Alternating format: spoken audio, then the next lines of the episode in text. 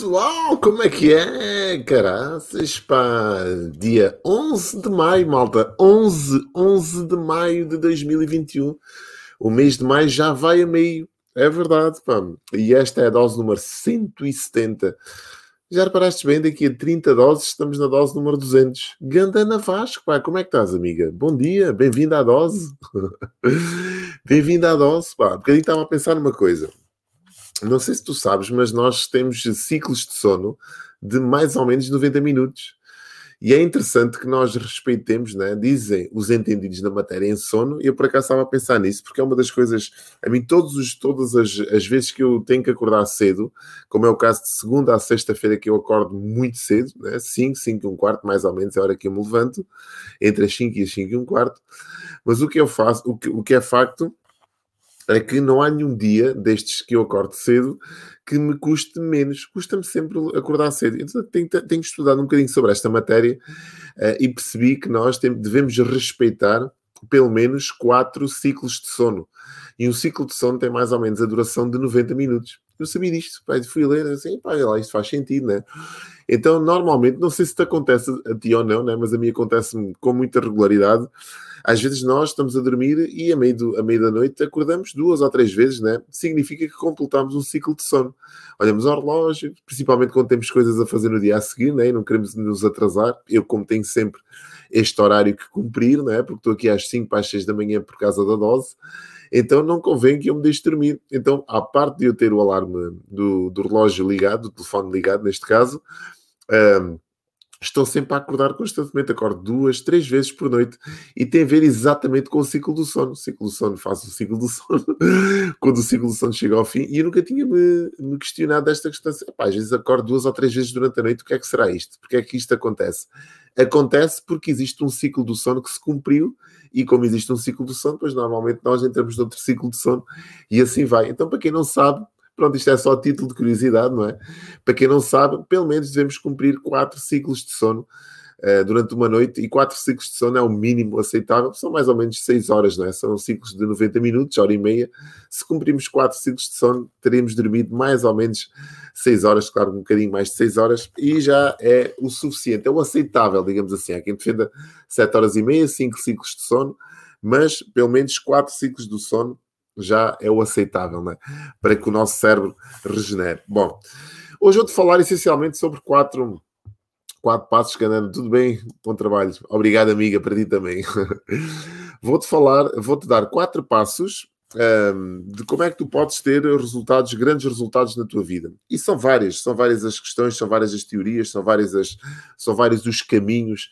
Uh, e o facto de eu trazer-te aqui alguns insights, uh, aquilo que eu quero com esta dose é te despertar aqui alguns, alguns lados da tua, do teu modus operandi para que tu possas encurtar o caminho entre os resultados que tens agora e os resultados que tu queres vir a ter no futuro. E essencialmente é aquilo que nós falamos aqui é basicamente resultados, como ter mais e melhores resultados para a nossa vida.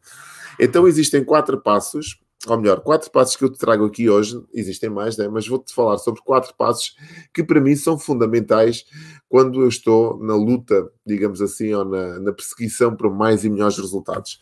E um dos grandes passos, e tu já ouviste falar nisto várias vezes, é pensar em grande. É necessário pensar em grande. E normalmente o pensar em grande tem aqui uma ratoeira que é ao pé de quem é que eu penso em grande? Pé, quem é que está ao pé de mim quando eu penso em grande? Né?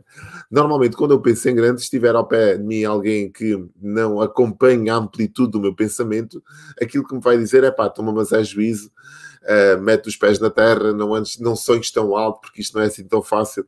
E normalmente essas pessoas que são os tais castradores de sonhos são normalmente as pessoas mais próximas de nós, nossos familiares ou nossos amigos próximos.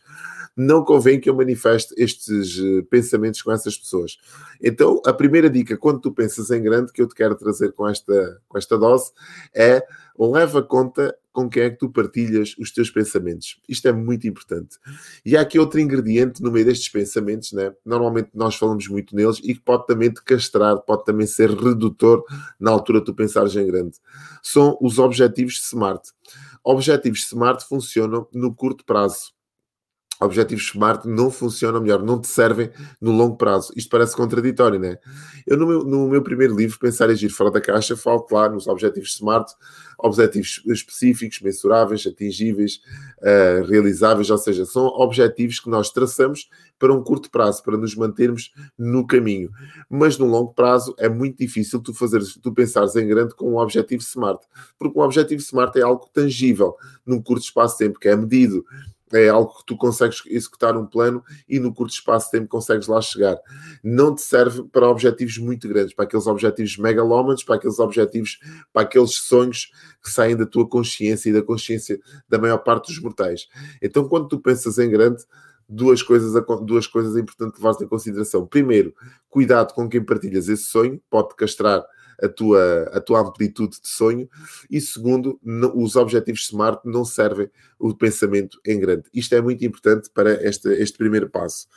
Segundo, Partilha sim os teus sonhos, lá está, mais uma vez aqui a, a partilha. Partilha sim os teus sonhos com aquelas pessoas que, te, que tu consideras como o teu círculo de influência. Isto é muito importante.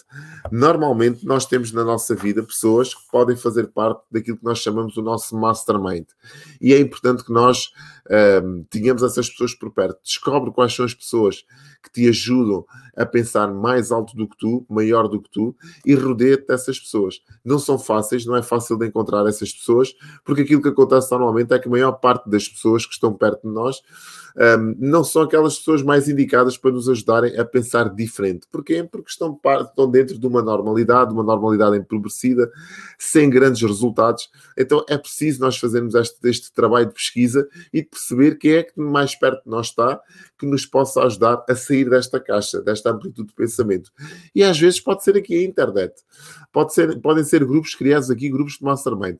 Posso ser eu, por exemplo, aqui com esta questão da dose e tu te rodeares de pessoas como eu que te ajudam a pensar completamente fora do contexto em que estás inserido. Então isto é importante. Com quem é que tu podes partilhar os teus sonhos?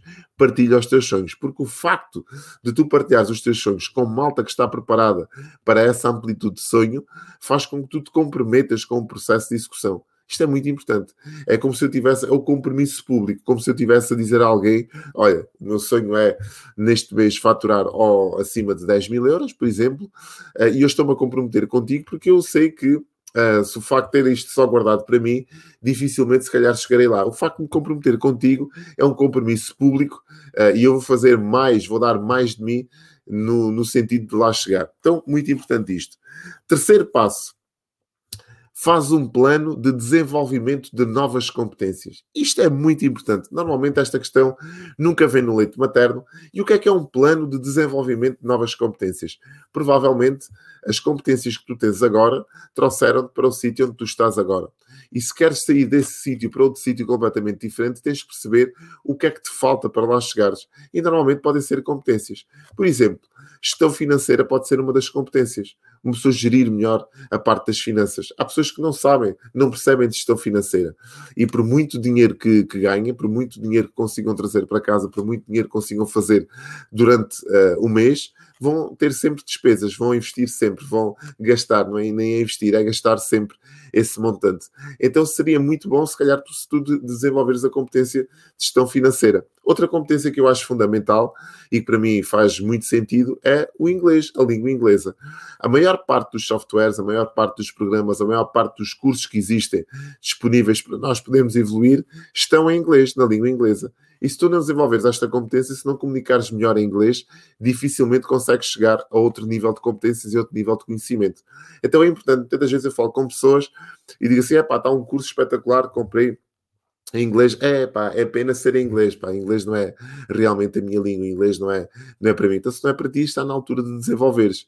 Eu houve durante um certo tempo, eu já te expliquei aqui durante o meu processo de desenvolvimento aqui no mercado digital, houve um período Uh, que foi muito complexo, foram os primeiros três anos aqui de, de, trabalho, 2010, 2013, foi um período de muita aprendizagem, em que não existia um único curso em português de marketing digital. Então, todos os cursos que eu comprei nessa altura, comprei-os uh, na língua inglesa. Porquê? Porque não existia em Portugal. Então eu tive que desenvolver obrigatoriamente competências de ler, de perceber mais inglês. E nessa altura também eu comecei a comprar livros em inglês para me aperfeiçoar, para entrar mais dentro desta questão do, do, inglês. Então, isto é importante que tu percebas.